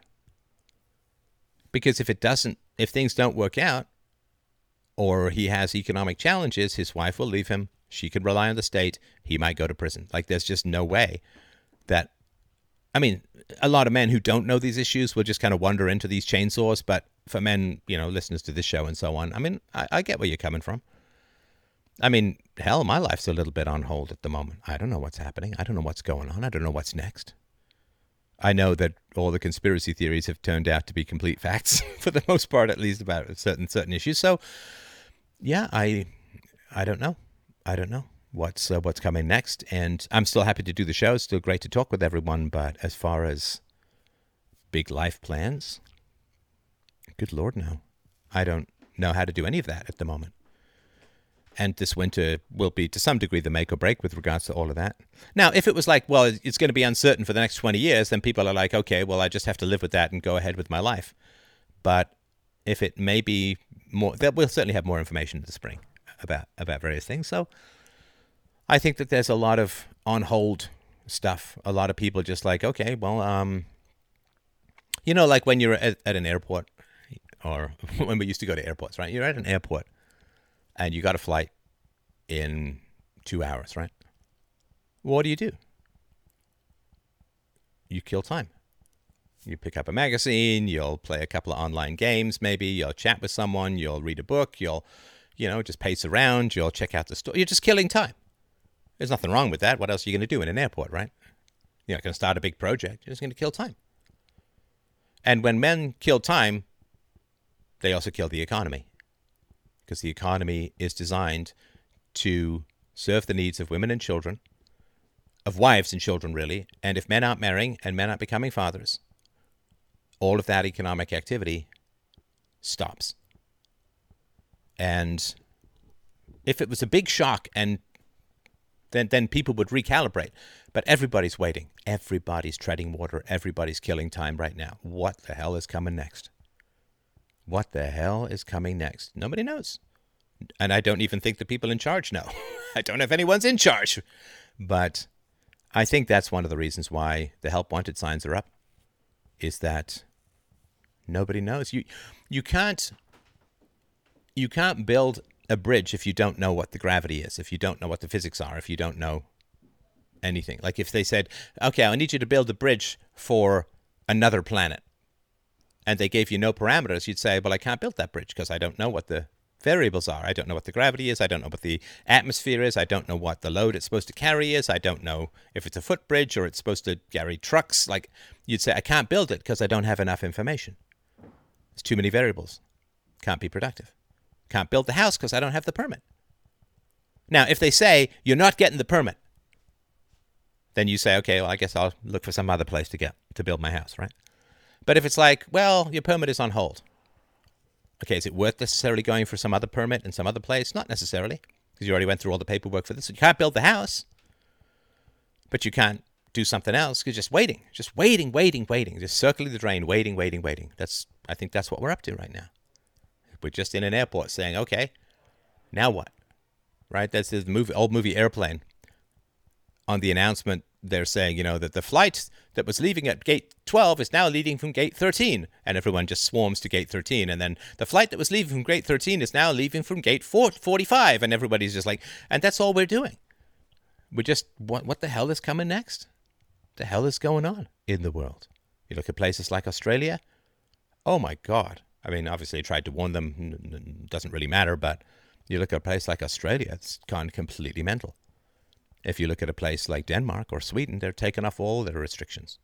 All of their restrictions are gone. They say Denmark is now saying, well, we're downgrading this to a seasonal illness. Pandemic's over. Which way is your country going? Which way is my country going? Do you know? I don't. You don't. So, uh, will Denmark and Sweden and other places that are removing their restrictions, will that last? I mean, Alberta tried that. Now they're locked down very tightly. We don't know. We don't know. And when you don't know, you wait. You kill time. You may take a job if you have to, but you're not going to uh, really prepare for the future when you don't know what that future is going to look like. How, how could you possibly know that? How could you possibly know what's going to happen next? How much of this last stuff has been surprising to you?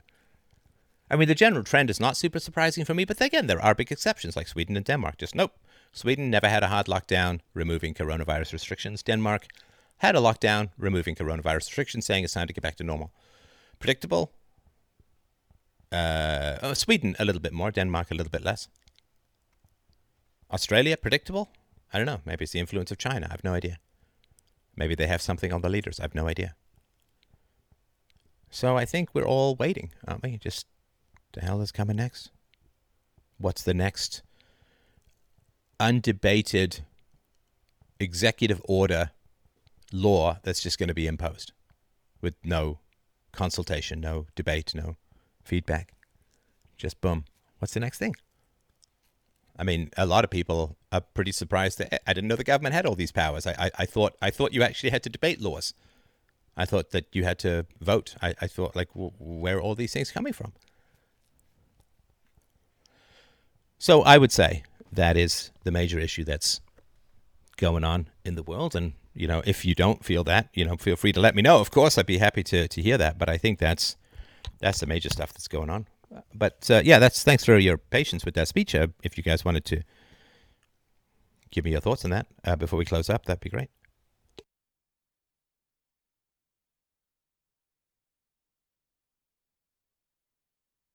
Just uh, don't forget to um, Go ahead. Hey again. Well, yeah, you sort of perfectly described my situation. I was really on this like great wave, you know, of uh, going ahead with my life. Uh, I got really inspired by my friends having children and stuff. You know, I was like, I'm gonna find a woman. I'm gonna have children. I sort of planned my career out and my uh, sort of uh, well government job. Let's just say honestly. And yeah, now my country went sort of into a full like you know mental madness uh, of a division over the COVID pass and uh, like crazy regulations. And I'm like, yeah, all right, I guess all that stuff isn't happening and it's kind of really horrible but uh yeah. I'll just have to deal with it i guess. Yeah i mean i, I know a lot of people who are like uh, well the guy i talked to yesterday who's like i'm moving to eastern europe. It's like okay so let's say you move to eastern europe. How much does that delay your marriage plans? Well i imagine quite a bit because you're going to some completely virgin territory so to speak. So all that stuff delayed like crazy right? Uh yes exactly all right. So, Marcus, I think you wanted to mention something, but you will need to unmute. Hey, Steph. I was the uh, original person that asked this question about the uh, unemployment. Yeah. Um, what do you think? That, that's that's that's that's really a great great answer, and it, it kind of applies to me because um, you you pretty much described my entire life, like to to to every every little inch of it. It's uh. I am here to serve, as you know. That yeah, it, it was it was, but um, and it, it feels bad because like, man, I, I've been going back and forth and back and forth because it, it, it really gives you a, a mental toll. Like, because some days you're like, oh, okay, finally things are getting back to normal, and then other days you're just it's just doom, doom, doom, and it, it, it's really hard to uh, make any long term decisions. Um, I mean, th- that's great that that guy's moving to Eastern Europe. I'm I'm in a similar situation right now. I I literally have to decide by today whether or not I uh, accept a scholarship or defer a year and potentially lose it. And the scholarship would be um, moving abroad to Taiwan. So, Huh. Well, okay, so let's say you move abroad to Taiwan. Well, um, how's that going to delay marriage and kids, right? Quite a bit. Yes, I, I am very young, but um, But unless you marry Yeah, some yeah. Taiwanese girl or find the woman of your dreams out there, you're half a decade out of the mix, right? Yeah, I, I, I don't know. I, I, I figure um, Asia and just like the other guy was saying, Eastern Europe might have better opportunities um, than the West at the moment. So You mean economically or romantically or what? um, everything, uh, ec- ec- economically, romantically. Um, the only thing that see, I'm ra- I'm weighing the pros and cons right now, and the only cons right now are like the COVID restrictions, and they they haven't done a hardcore lockdown. They've never really shut down, which is great, and I don't think they will. But they still have the mask, and they still have some other stuff. Supposedly they've had zero cases for the past six days. I'm like, okay, sick. You know, they're they're they're, and they're saying they're going to ease the restrictions and get back to normal, but then of course, as I'm saying, it's like goes back back and forth. And then like the head of the CDC said, we're going to have outdoor masks indefinitely. Just like, ugh. Like, Well, and you know, I know that there's all this stuff about ah yes, but uh, Taiwanese women they're not feminists and they're more submissive and they're more uh, conciliatory and so on. And it's like, yeah, but you know, you are coming from a collectivist culture. You're coming from an individualist culture into a collectivist No. culture. Oh, no, no, no. That's I- uh, that's a I hiccup and a half, right?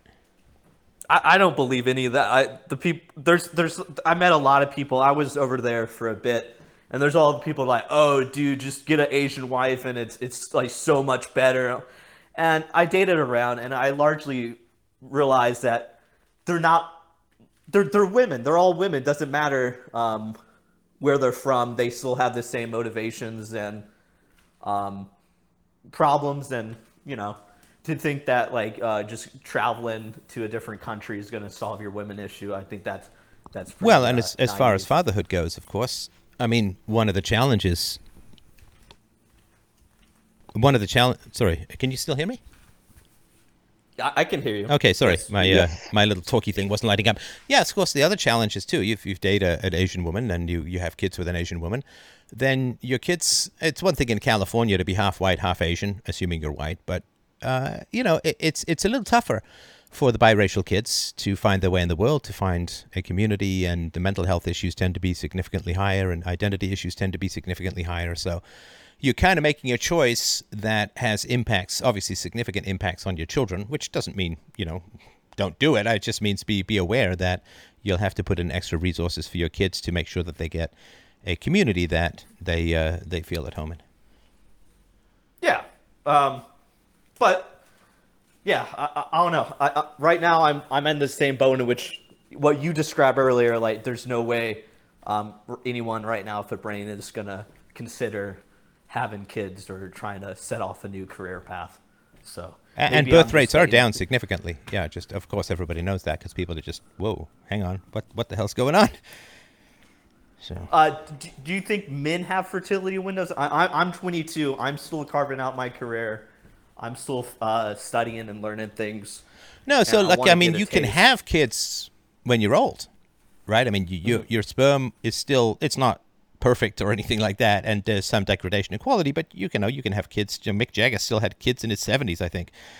Uh, Anthony Quinn had kids in his 80s, if I remember right. So yeah, you can do that. It's physically possible, but of course, as you get older as a man, you accumulate more life experiences and if yeah i've dated i guess i've dated both older women and younger women and it's it's a challenge because that's a lot of difference in experience and so i would say it does begin to become less productive as you get older because you know if you're some 70 year old guy you need a woman half your age Okay, so what's she doing with you? Just waiting for you to die, right?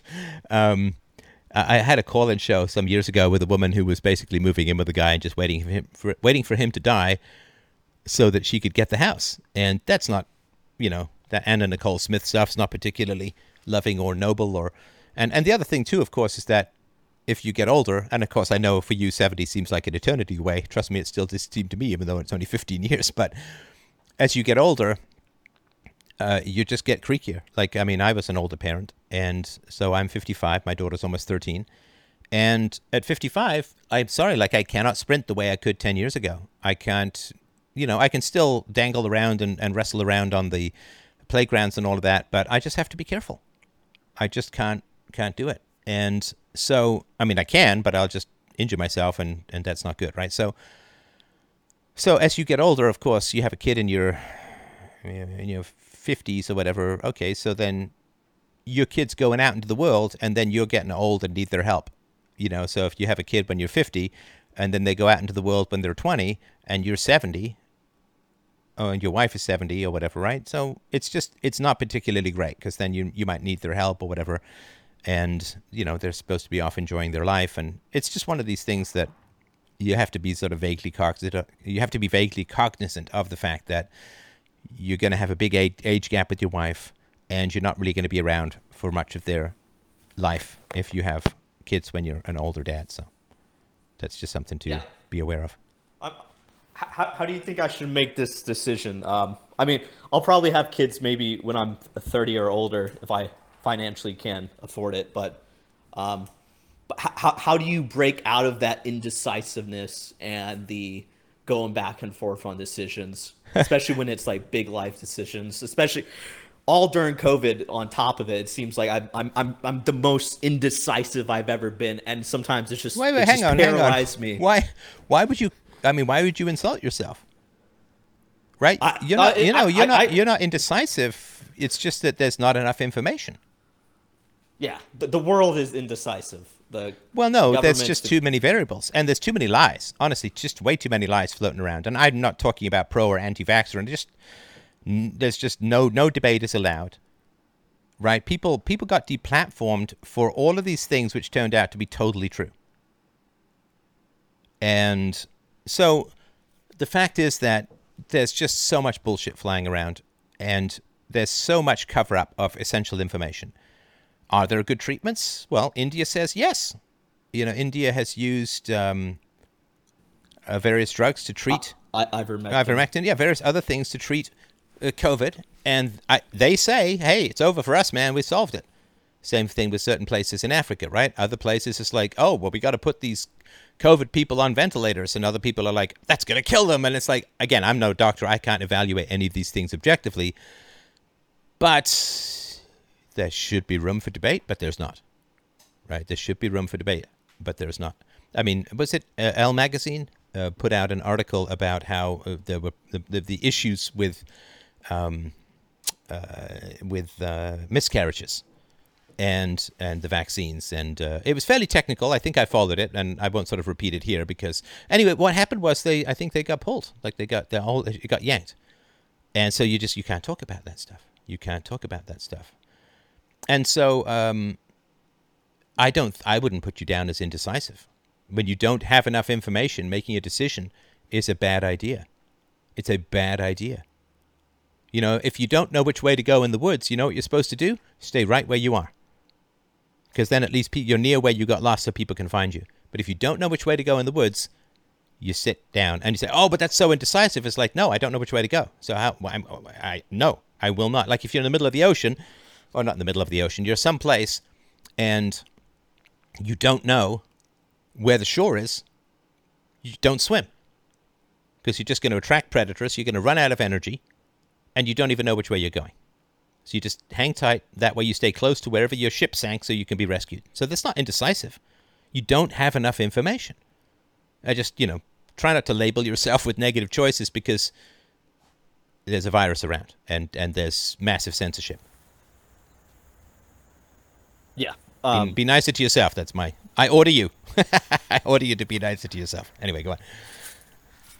yeah. So yeah, I, I guess I I guess that's a good analogy with the the ocean. Um, but I mean, do you really think people are going to be drowning? Do you foresee? You were talking about economic collapse, but of course, it's not going to turn into Mad Max style stuff. Hopefully, it's mainly just going to get a little bit progressively shittier. There's going to be more shortages, and it's going to take It's going to adjust. more time. Yeah, it's just going to adjust. yeah. It, so, you you think being somewhere where you're comfortable is probably the the safest bet? You you wouldn't want to take a risk right now, or See, now you're trying to have me make a decision with no information. I have no idea what being more comfortable means. Is that your couch? I don't know. I mean, um, I don't know. I, I, it's hard to say. I mean, this this winter is going to be make or break uh, as far Yeah. as liberties go, right? And so, if Uh, yeah, I that's- still want to get all, all the options, but I don't know if there's enough information as yet. So I, you know, if, if I tell you everybody's uncertain because we don't have enough information, you're saying, okay, yeah, but Steph, with your magic access to your crystal ball, what should I do? It's like I don't know. I can't tell you because I don't know. Yeah. And and if it was an area like if they were talking about moral philosophy or statism or even computer programming or entrepreneurship, like stuff that I know well, or arts, yeah, like I, economics stuff that I know well, yeah, I can evaluate that. I can't evaluate an right? I can't, I can't evaluate this stuff. I don't know this.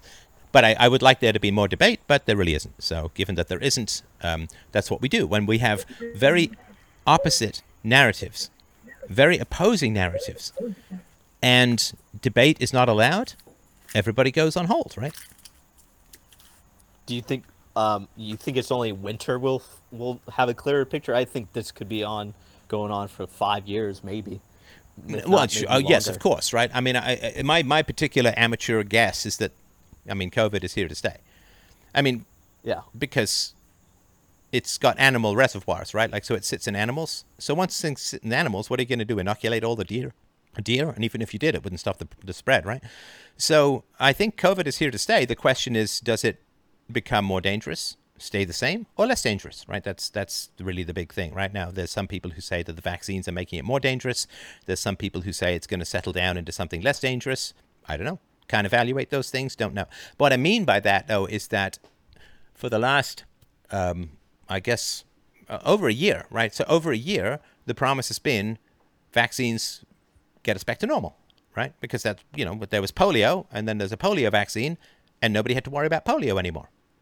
Smallpox, smallpox vaccine. You get the idea, right? So that's been the uh, story, the narrative that uh, you take the vaccines, we can all go back to normal, right? That's because, and that's why the word vaccine was used, right? Which you know, there's some, there's even some debate about whether that's valid or whether it's just a prophylactic or whatever, right? Or treatment.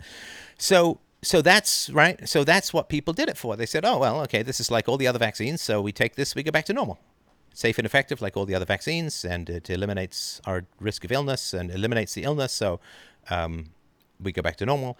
And that's the question, right? And they said, well, once we get to 70 to 80% combined with people who've had it before, we've got, you know, we'll be fine. And it's like, so now, the, the winter, I think this winter um, is going to be pretty essential because if it's like, oh no, sorry, you need booster shots, and uh, oh, by the way, you still need to wear a mask. Oh, and by the way, you still need to practice social distancing. Oh, and by the way, you can still catch and spread the virus. Oh, and by the way, in some ways, more of you susceptible now because you've gained a lot of weight. And like, if it's not, take the vaccine, go back to normal. That's going to be a pretty interesting moment in human history. Because this is the biggest government project outside of maybe war. It's the biggest government project that's ever been undertaken is this level of vaccination with this level of do it and go back to normal. And the f- if it's if it's if there isn't going back to normal, and there's some evidence that that doesn't seem to be happening. Certainly, places like as I mentioned, Israel and so on. If there, there is no going back to normal, wow, wow, that I mean that'll be a huge thing, right? And of course, the media and and the governments and the companies uh, involved in this stuff. I mean, they're all going to be like, uh, you know, well, you just move on. It mutated. You need a vaccine. You need a booster. What can I tell you? Right? Things change. Right? But there will be some people. I think there'll be some people who will remember and say, wait a minute. Everybody was very certain about these numbers and what was on the table and what was being offered.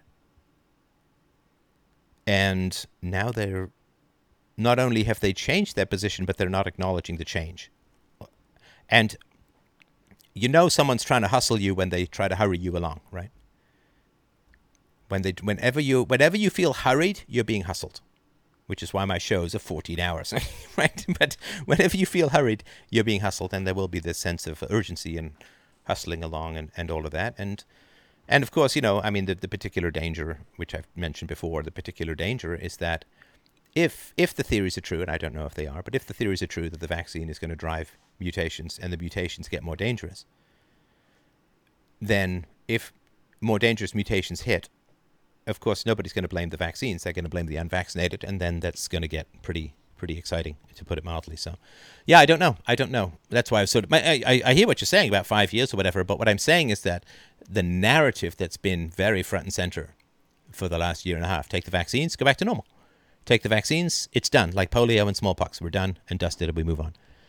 Then, if that narrative turns out to be false, and what was it? Michael Rapaport, the rather lefty, slightly lunatic, and not particularly talented orange haired actor in New York, was you know really pissed off about all this booster stuff and how come I got to still wear a mask and how come I got to do this and how that wasn't what we were told and blah blah blah, right?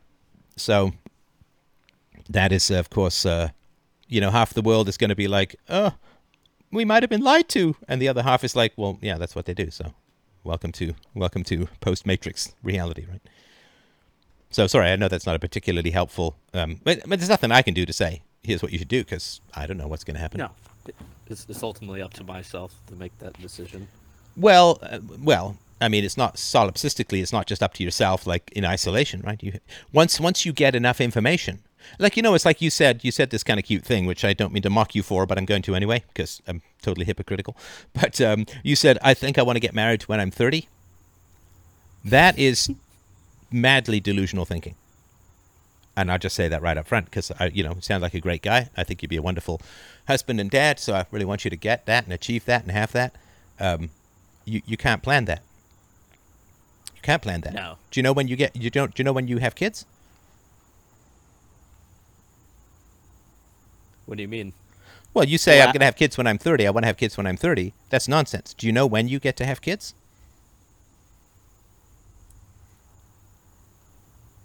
When I get to have kids? Yeah, when, Um, when you get to have kids is when you meet and marry the right woman. of course. Now, are you saying I'm 22, so I've got six years to date terrible women who are dangerous, hot, and frightening? but then, after six years of putting my heart through a estrogen Cuisinart of instability and bipolar, I'm going to, uh, yeah, I think I'll just settle down with a nice girl. Uh, yeah, then, then maybe I might not do any of that then. What you need to do, if you want to have kids, what you need to do is say, I'm only going to date women who'd be great moms. That's what you do, right? I'm only going to date women who would be great moms. And I don't care how hot they are. I don't care whatever, right? I don't care if they're uh, uh, BTS groupies, right? I'm going to only date women who would be great moms. And if you do that, then you'll have kids. And if you don't do that, you won't have kids. That's it. And so saying that there's some age thing, well, when I'm 30, uh, like that's all nonsense. You own, you own. And this is everyone. Just oh, if you want to have kids, and please, I hope you do, because it's not like the world is overflowing with smart, intelligent, philosophical people. But if you want to have kids, there's only one plan. Only one plan. Only date women who would be great moms. Or have that potential, or are working in that direction, or whatever, whatever. Only date women who'd be great moms. And if they're hot messes, no thank you. If they're obese, that's unlikely to conceive, no thank you. And, you know, it's hard to say that obese women can be really great moms because being a mom is a pretty physically active thing to do. You got to play, you got to take them running, you got to play sports, you got to, you know, obese people have a pretty tough time with that. So, and like also if you have an obese very, if you have uh, an obese mom, the genes for obesity get to some degree passed along to the kid, so you're more likely to have an obese kid, which so yeah, just I mean, only date the women who are or have the potential to be or are working towards great moms, being great moms. Do you, not, do sorry, you not see that being the minority of people at the moment? Of course it is. Exactly. You know, but hey, really great philosophical shows are very rare, but you found me, didn't you? So if you can find me, you can find the mother of your children. And and of course, because I mean, if if ninety five percent of women would be great moms, I wouldn't even need to say this, right? But because the number of women who will be great moms tend to be more on the conservative and Christian side, and tend to be more rare, then that's exactly why I'm saying this, right? Because you've got all these other crazy, self-absorbed, uh, irrationally attached or detached girlfriends who will put you through the blender, and it's like you got to stay away from them because they.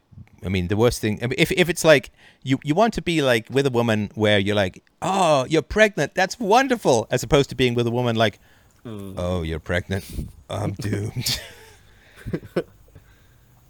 Yeah. All right. Any last questions, comments? It's time for Stephbot to Uh, get his lunchy lunch on.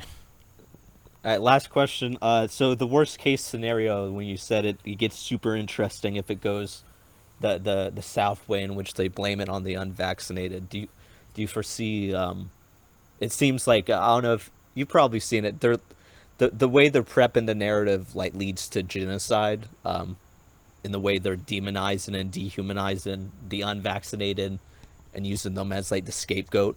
This- yeah, I don't look. if I, I I think that's too far, because that's too. yeah, I think that's too far. Honestly, so so genocide tends to be against a relatively small proportion of the population. You know, like I, what are vaccination rates in America still in the fifties, or something like that? Uh, and even in other countries, they're in the eighties and so on. So you still have millions and millions and millions of people uh, who are unvaccinated, and what over hundred million in in America. So I don't, you know, I don't see it going that way. I just think there'll be a lot of I mean, they're really going to push the social ostracism. They're really going to push the economic ostracism and all that kind of stuff. But I don't see it going, uh, at least uh, uh, in the foreseeable future. I don't see it going much further than that. All right. Thanks, everyone. And again, that's just a guess. Nobody knows the future, and nobody knows if there's some sinister plan hand behind all of this. I know some people think there is, but thanks, everyone. Uh, just a real ple- great pleasure to drop by and chat with everyone. Have yourselves a wonderful day. Um, I don't forget my novel, free novel, free, free, great novel. Uh, you can go to freedomain.com forward slash almost or almostnovel.com. You can get the uh, free audiobook there, and also you can get the uh, PDF as well. Uh, no, not PDF, sorry, Kindle format or, or um, ebook format. You can read it that way if that's what you prefer.